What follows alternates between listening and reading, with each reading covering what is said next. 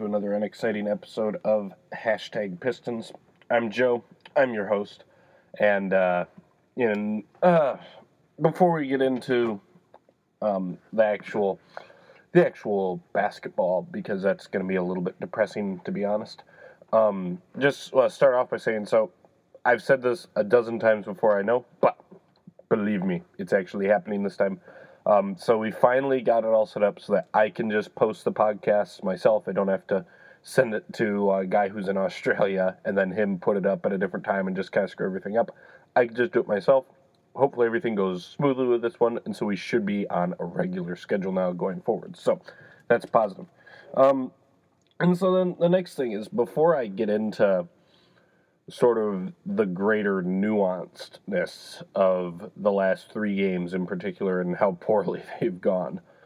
Um, I want to make something clear because I've often been accused of you're you don't you don't you don't criticize the team enough, you don't do this enough. Okay, it doesn't matter who the Pistons played, how little rest they had, etc., etc., etc., etc. Right? In the end, no matter what good reasons there may have been, no matter what legitimate excuses there would be, getting blown out on three straight games is just not good enough. Okay? Like, we can just get that out of the way. So, even though I'm going to go on and I'm going to say in this, you know, where there's this that makes me not feel as bad about it or anything. When I say not as bad about it, that's like, I you start off from pretty bad when you get blown out in three straight games. Like, there's no way around that. I don't care if the Pistons had gone from Golden State to Houston, then to Toronto. You know, literally play the three best teams in basketball right now, and they get blown out in all of them. It you can't have that happen. There's just there's no way. If you're trying to be a team that's actually competitive, which the Pistons obviously are, um, there's just you can't have that happen. So I just wanted to preface everything I'm about to say with that it's not good enough and stuff has to change. So I'm not suggesting that oh everything's fine. This is not fine. That's bad. I just I'm not I there I just saw enough that I'm not sure that I'm um I don't know. I saw I think that they're making progress on offense and some other things, okay? So, all right, we'll get into that more later. I think they're making some progress enough that I'm not in total like, "Oh my gosh, this is the worst thing that's ever happened." But I just want to make it clear up front. It's not good. That's not really acceptable. Um, that's the sort of stuff that makes you think, you know, I'm not, I'm not really at all on the fire Stan Van Gundy train. I know a lot of people are, and that's fair. But, you know, that's the sort of thing that makes you think, I wonder if maybe he has lost the team, or I wonder if maybe some of these guys actually just don't give a rip, or I wonder if maybe this roster just isn't going to work together. Um, you know, I'm always big against, um, you know, using small sample sizes as anything, anything other than well, it's just a small sample size. You have to look at the whole. Okay, when it's three games and you get blown out in three straight games, and especially when you're not like just completely decimated by injuries. So like, let's just say, okay, let's just say over the All Star break. So Reggie Jackson still hurt, and then over the All Star break, Blake and Andre both, you know, roll their ankle a little bit, so they miss these three games on their back. Okay, that'd be like, all right, it happens, but they're not like that. Reggie Jackson's out, and that hurts him immensely, which we've talked about before. We'll probably talk about more later in this, but you're you've got most of your guys. You can't get blown out like that. You got to at least be competitive. So yeah, so that's what we wanted to start off with. Um, now, now that I've said that, it's time to get into all the excuses and all the reasons why I'm not panicking. it's just it's funny how that works out. Um, so I guess the main thing. So I'm just just sort of like a general thing with the three games. Okay, the Celtics game um, didn't worry me a ton initially, just because it was like. So there is one thing that was an unfair criticism. A lot of people made a big deal about how the offense really struggled, particularly in that stretch in the third quarter was it the third quarter? I think so. In the third quarter, the Pistons offense really struggled to get going at all. They went through, uh, I forget exactly how long. I think it was like a four or five minute stretch where they didn't score at all, and people were like, ah, they're not running sets, totally unacceptable, this, that, and the other thing. That's actually a pretty unfair criticism. Um, the Pistons have had offensive troubles all year. We know this. Uh, their best offensive player now, Blake Griffin, is still getting adjusted to some things. They're playing Ish Smith, et cetera, et cetera, et cetera. And they're playing against a legitimately great defensive team in Boston. Um, Boston has done that to an awful lot of teams this year. The Golden State Warriors once failed to score 90 points against the Boston Celtics. Like, so that was something that was not a particularly fair criticism. I wasn't especially worried about that. And at the time, I wasn't that worried about the defense because it was like, I mean, it was bad, but I was like, eh, the Celtics, they hit some shots and whatever. We You live with it, move on. The problem becomes then you turn around and play that Charlotte game and you get blown out, and there's nothing good about that. Um, the only sort of caveat is that the Hornets have not been um, th- as bad as their record for quite a while. Um, obviously, they started off the season really, really, really poorly, um, but they've actually been about as you know before the season. People kind of figured they'd be a pretty good playoff team. And then that then Nick Batum got hurt in the in the preseason against the Pistons, ironically. Um, and they started off. What did they start off? They started off really bad. I don't remember exactly what it was, but they've actually been playing um, better ball recently um, for the last, really for the last several months. Several months, two months. I'd say. We'll just say as a arbitrary cutoff point, about the last two months, they've been playing much better ball. So you know, but the, even with that, they're not good enough that it's like, oh, you you lose on the road and you lose, you get blown out. And what it was the second quarter, they were down by thirty or whatever. Just no, that's not that's not how that works. You don't get a pass on that. Um, and then last night's game, um, that's another one where you just say, in a vacuum, no, I'm not uh, actually worried about getting blown out on the road by the Raptors, which, you know, back to back third game in four nights, because the Raptors are really good and they're especially really good at home. They've blown out a lot of teams at home. The reason why it's not okay is because you just got blown out by two other teams. And when you get blown out by two other teams, you'd hope that the team comes out and plays with a certain fire and desire that they don't get blown out again. And that's the reason it's a worry. Now, once again, I mean, the Raptors played a really good game, I thought, and because they do often, but it's just you can't have that happen. So those are the three sort of greater things from those team games. Um, first things that's sort of more specific that I want to talk about is Blake Griffin and his use in the offense.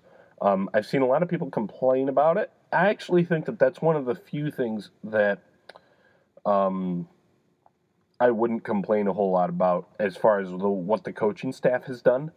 Um, I mostly, I think they pretty much made progress in the right directions and have continued to do so. Um, he's not just doing those awful isolation post ups anymore. They're using him in the motion offense. They've even gotten him going as a roll man in the pick and roll a lot more the last three games since the All Star break. Um, he's taken less threes. He only took three, three, two threes last night, I think, after taking a ton earlier on. Um, the results are not always pretty right now because he spends so much time with so few shooters on the floor, which, you know, that's maybe something that you can criticize the coaching staff for because they put so few shooters on the floor. But just the basic point is they're moving. They continue to move in the right direction with that. Um, here's the problem, though. Okay, is that so we could sit here and we could say, you know, well they need more shooters. It's obvious, and it is fairly obvious. Blake Griffin would be doing much better if they had some frickin' sh- more frickin' shooters on the floor when he's on the floor offensively. But the problem is that lineups with Blake Griffin that don't feature Andre Drummond and Stanley Johnson um, in particular Stanley Johnson, um, they don't defend at all. They haven't yet. And it's a small sample size, but they haven't defended at all, and they've gotten blown out badly for the most part. And now, the last night in the third quarter, when the Pistons they just they just com- kind of fell apart. They didn't execute on offense. They played sloppy defense, and the Raptors just started hitting everything. That's when they blew the game open. Um, before that stretch, the Pistons starting lineup with no shooting was pretty much the only lineup that was being regularly used that actually had worked for the Pistons since the trade. And so it's kind of like, you know, it's not pretty, but this is the lineup that's actually not getting slaughtered every night. So you have to kind of keep running it out to an extent. And so within that, you kind of live with it, I suppose, is what the point is. Um, and when you take, when you put more shooters, they, and I've, I've said this several times before, okay? I said this right after the trade, I think, that the struggle for the Pistons is not fitting Blake Griffin and Andre Drummond together. The problem is that with those two, now Andre Drummond continues to improve defensively. He may get to a point that he makes this easier. But for now, Andre Drummond is not like, you know, all world defender that single handedly can make your defense sound, okay? Right? He's very, very good. He's not quite to that point yet. Unless he gets to that point, they're at a spot where Griffin and Drummond can fit together. The challenge is going to be that with those two guys and sort of the holes that need to be filled, it's harder to have guys that are not two way players on the floor. Because if you have a guy who's not a good defender, your best two players are not going to be making up for tons of those mistakes. Andre Drummond can make up for some, Blake Griffin isn't. Um, Griffin could be a decent defender at some things, but he hasn't been particularly good so far with some specific things. But, you know, they're not going to make up for a huge amount of defensive defects. And then on the flip side, it's because of the fact that those two don't shoot, or well, Blake Griffin's not a good shooter. At least he tries, but you know, on the flip side of the floor, it's harder to have a guy like Stanley Johnson who can't shoot at all. And that's what the challenge is going to be going forward. Is that you need to be able to find guys who are two-way players to put around them because it's harder to get away with that. Um, just because of the nature of the sort of guys they are. And that's the challenge with any team is that, you know, once you sort of have your two or three guys, whatever it is, you need to find role players to back them up that fill the right holes that those guys struggle with and complement them. For the Pistons, you know, so okay, so like when you think back to the Heatles, um, just as an example, the the challenge was finding guys who could just shoot threes, so essentially get out of the way of LeBron and um, Dwyane Wade, and who could also defend the guys in between there, right? It's the same sort of problem. And they struggled with that for a bit until they got Shane Battier. Mario Chalmers had a few good years there too, etc. Um, you know, so they figured it out, obviously. But that's the challenge for the Pistons, and they haven't really been able to figure it out so far. And, you know, that's a problem, obviously. You can argue about, you know, it's understandable that they're having trouble with that because it is understandable that they're having trouble with it, but um, it's it, it is a problem whether it's whether you want to put too much blame on the coaching staff or not because it's a hard problem to have an an- it's not an easy answer for sure but they have not found it yet. That's most definitely true. Um, I actually had this set up to be later in the show I guess but whatever we'll say it now. Um, I personally am pretty much on board at this point with start James Ennis, move Stanley Johnson to the bench. Um, I think that would help both units quite a bit. I think James Ennis with the starting lineup, it just makes more sense. He can shoot. Um, he's not as good a defender as Stanley, but he can still defend. And uh, then Stanley Johnson hopefully brings a certain sort of umph and energy to the bench with his ball handling and sort of phonetic defense. And beyond that, I'm even fine with playing Stanley Johnson the starter level minutes still. Just I want James Ennis playing on the floor when both Drummond and Griffin are on the floor more. That's just I think that's something that they should do. They should do. Uh, that wouldn't fix any everything because Ish Smith is still in the starting lineup, and Ish Smith is going to slaughter your half court offense. We've we've been through that before multiple times, but you you kind of just have to live with that for now because there's not probably not a better option beyond that. Um, so yeah, I mean, I think that the offensive progress with Blake has been good. Um, people complain about that. Now, maybe they're not making as much progress as they should have. Maybe they haven't put him in enough sets as they should have, et cetera, et cetera. Okay, those are arguments that you can make, and they're, you know, I'm not sure how much I agree with them, but they're fair arguments for sure. Um, the one thing you can't say though is that they have not, you know, they just they don't know how to use Blake. They clearly know how they want to use him, and I think that it's mostly in ways that they should be using him. Um, and they're moving it because they're moving in that direction. They've continued to move in the direction where Blake looks more comfortable and is being used in better ways on offense, um, even if the results have not always been there. Uh, the problem is that they haven't been able to get it all the way in and such, so it has been moving a little bit slow. Then whether or not it's too slow for you or not is just kind of what your expectations are and whatnot, and that's kind of up to you. So you can argue that they're not going fast enough, but they're definitely moving in the right direction there. Um, second thing I want to mention is Reggie Bullock. So it is well documented. I love me some Reggie Bullock. He's my man. Um, here's the thing though. So they've tried to use him with the ball in his hands more lately, uh, especially out of the All Star break. They've given him a quite a few dribble handoffs and such since the All Star break. Um, they'd started that before. In particular, they'd started to try and get him the ball more um, after they lost that first Hawks game.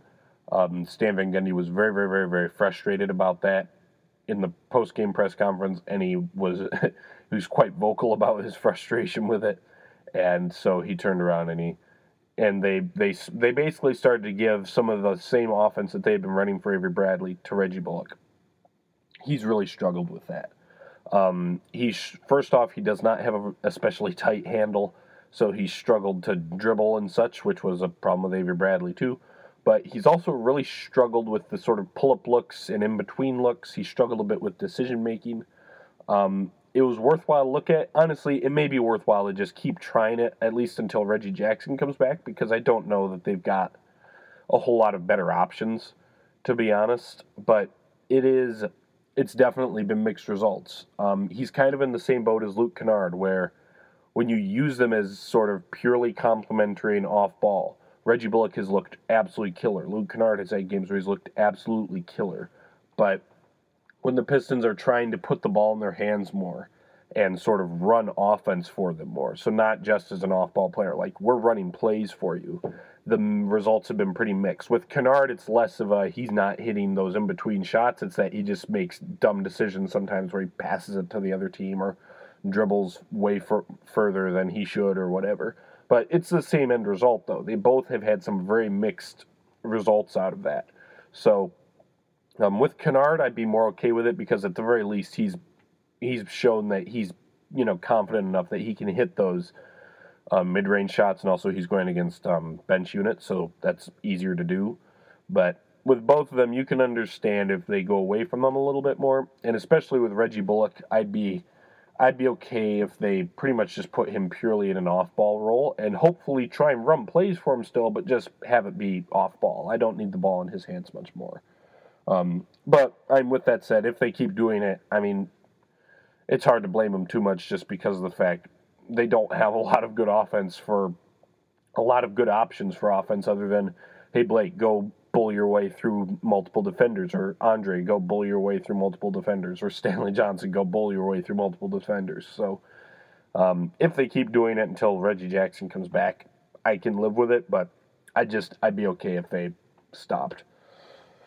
Um, the other development is that it looks like Jameer Nelson is done. Dwight Buycks is the backup now, and um, judging there's what some of the beat writers said, they mentioned that um, Stan Van Gundy was really kind of um, he he was not super hard on Buycks. He was very much so in sort of teacher mode, and they were like, "This we're I'd be." Several guys made overtones. They're pretty sure that he's going to be the backup until Reggie Jackson comes back. Stan Van Gundy's just pretty much decided, you know what? No one has really worked at the backup point guard spot consistently since it, Reggie Jackson got hurt, which is absolutely true.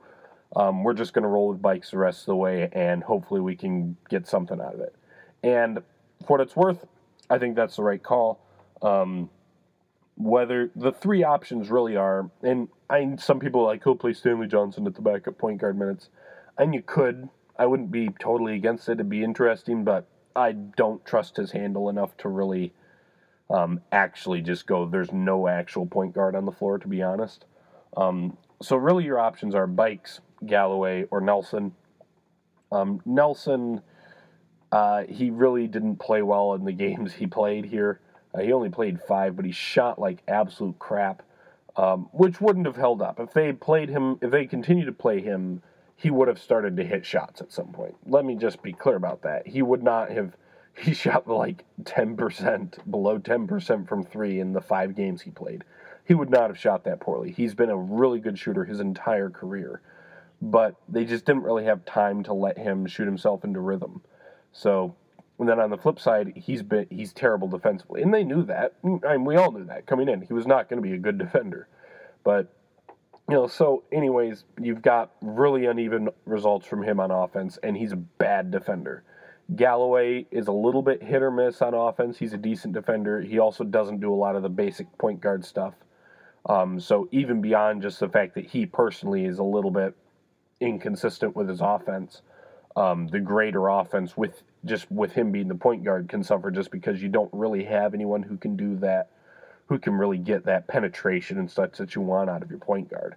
Then Buycks, um, he's a little bit hit or miss on offense too. He sometimes the shots fall. He has a tendency to get a little over um, overzealous trying to get to the hoop and get blocked and stuff like that and miss tough shots. And he's not a very good passer, doesn't have great vision.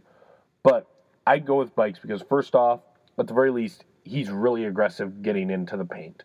He's going to attack. And then the second thing is that I think Buycks is definitely the best defender out of that group. I've really been impressed with his defense. So even if his offense is off, at the very least, he gives you a chance on defense. And so yeah, that's honestly that's probably the ba- the main thing is that I look at those three and I say, either way, it looks like you're going to get uncons- inconsistent offense. I'm going with the guy that's going to give me defense every night, and so far, I think Buycks has been the guy who's proven that he's going to do that. So I go with Buycks.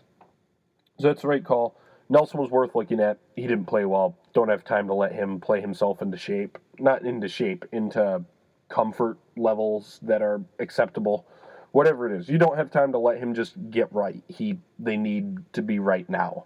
So, right play to have Buycks go. Um, and then here's sort of the other thing that I've kind of thought at this point with the sort of greater offense is so if you're going to stick with more or less a lot of minutes going to lineups that have no shooting, which once again, that's the lineup that's actually worked, which is bizarre. Um, I'm tempted to say something that I'm not very prone to, but because I'm I was a big fan of the sort of motion offense. I was a big fan of, you know, I don't want the ugly post ups, ugly isolations, and such. But when I go back and I look at the first few games that the Pistons played, there's part of me that feels like they should maybe just say screw it. We're stuck with a roster from 19, a lineup at least, some lineups from 1999 for a while. We're just going to party like it's 1999 and just say screw it. Blake Griffin, you're just going to post up like a dozen times a game and you're just going to have to bull your way through people and hopefully you hit shots. Andre, you're just going to have to stand in the paint and just tough out some rebounds. We're just going to, you know, just basically screw it. We're not going to even pretend that we can shoot threes. We're not even going to pretend that we can do anything other than just try and bull our way to inefficient points and play defense like crazy. And and I don't know, it wouldn't be pretty to watch, obviously, but there's part of me that's starting to lean towards that maybe being the best option. Um, just because of the fact that I at the very least until Reggie Jackson comes back, even if you put like even if you put Luke Kennard in the starting lineup, you're not with Ish Smith out there, you're not going to have a lot of shooting, right? And I kind of feel like if you're going to go with that, and especially if that's the lineup that's working, I'd be tempted to say, screw it. We're not going to run the motion offense because it largely doesn't work because no one defends anybody, because no one can shoot. You can't run motion offense without good spacing, really. And so screw it. We're going to just post up Blake. It's going to be ugly. It's going to be tough. It's going to be a heavy workload on Blake. It's going to be hard, et cetera, et cetera, et cetera. But there's part of me that thinks – as much as that won't be pretty for his final stat line and his efficiency, um, maybe that's the best thing for the team. Uh, the good news is that Reggie Jackson now has supposedly a somewhat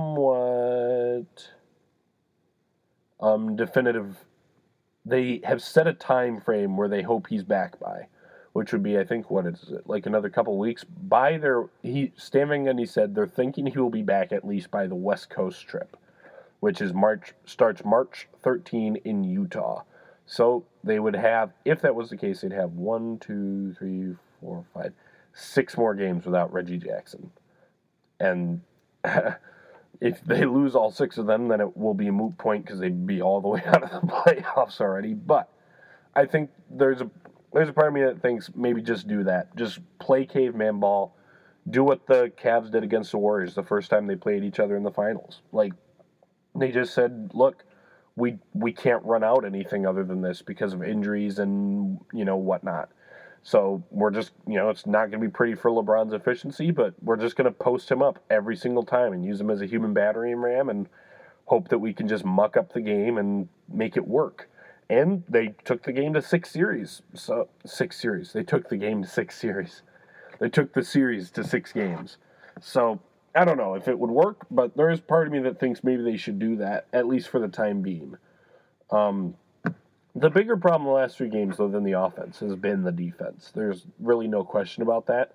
Um, and there's a few different things that work there. Part of it is no, there's no other way to look at that. I mean, teams have just been shooting really well from three. Um, they played three teams that have shot. I mean, the Raptors have been shooting great from three all season. Um, the Hornets have perked up in that department lately as um, the Celtics have not been as good most of the year, but they've got guys who can shoot, obviously. Um, you know, that's something that's there's at least part of that that's just bad luck. But the bigger issues, there's some scheme things, but the main two things I think are first off, Blake Griffin is just not going hard enough to close out onto shooters. He does some really good stuff defensively. There's no doubt about that. I think he can be a plus defender, but he's really struggled to close out on shooters, and it's been a problem.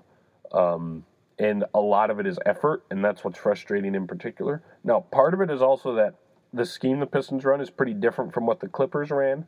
Um, the Clippers would generally have DeAndre Jordan in particular stay back much more, which meant that Griffin could afford to loaf a little bit more, basically, because, well, DeAndre's back there. He can cover for me. Um, Andre Drummond spends a lot more time chasing guys out on the perimeter, which is good. It's a good use of him because he can do it.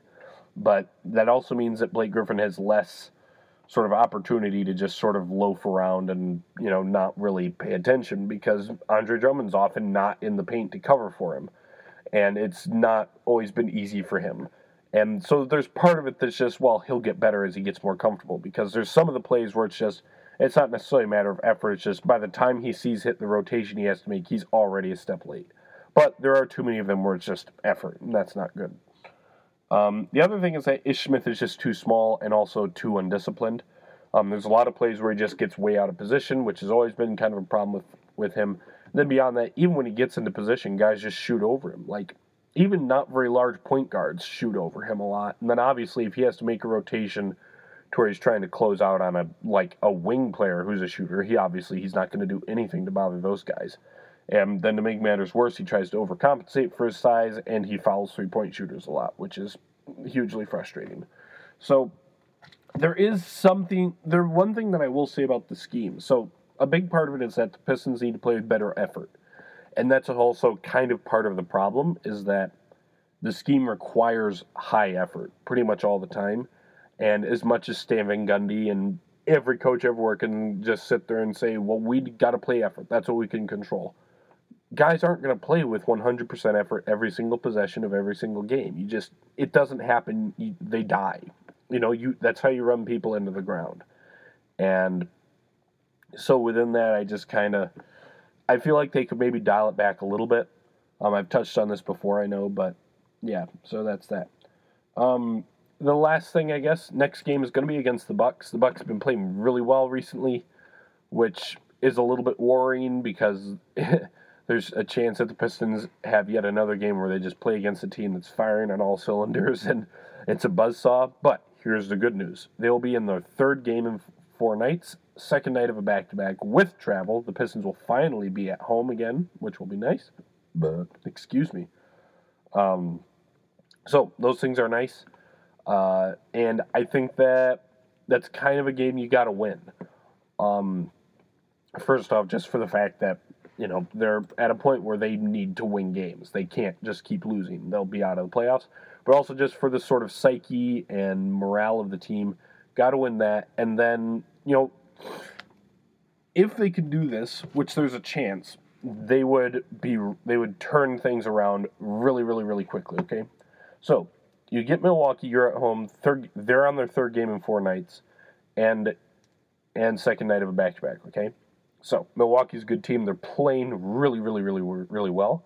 But here's the thing. First off, they're really weak inside. We know this. Andre Drummond has given them problems time and time again. Now the Pistons have two guys who can do that. So there's first good news. Right? So Pistons match up pretty well with them, and the Pistons will be better rested. So let's just say Pistons win that game, which hopefully they do. Okay? Then you go to Orlando. Orlando sucks. They're not trying to win anymore. You better be able to win that. And then you're once again on the second night of a back to back, third game in four nights for the Pistons, which is absurd, by the way. That the Pistons are playing, will be playing six games in one, two, three, four, five, six, seven, eight, nine. Yeah, six games in ten nights, which is absurd. I don't know how that ended up happening, but whatever. Okay, so the Pistons will be very tired, but Miami's been playing really, really, really poorly for a while now.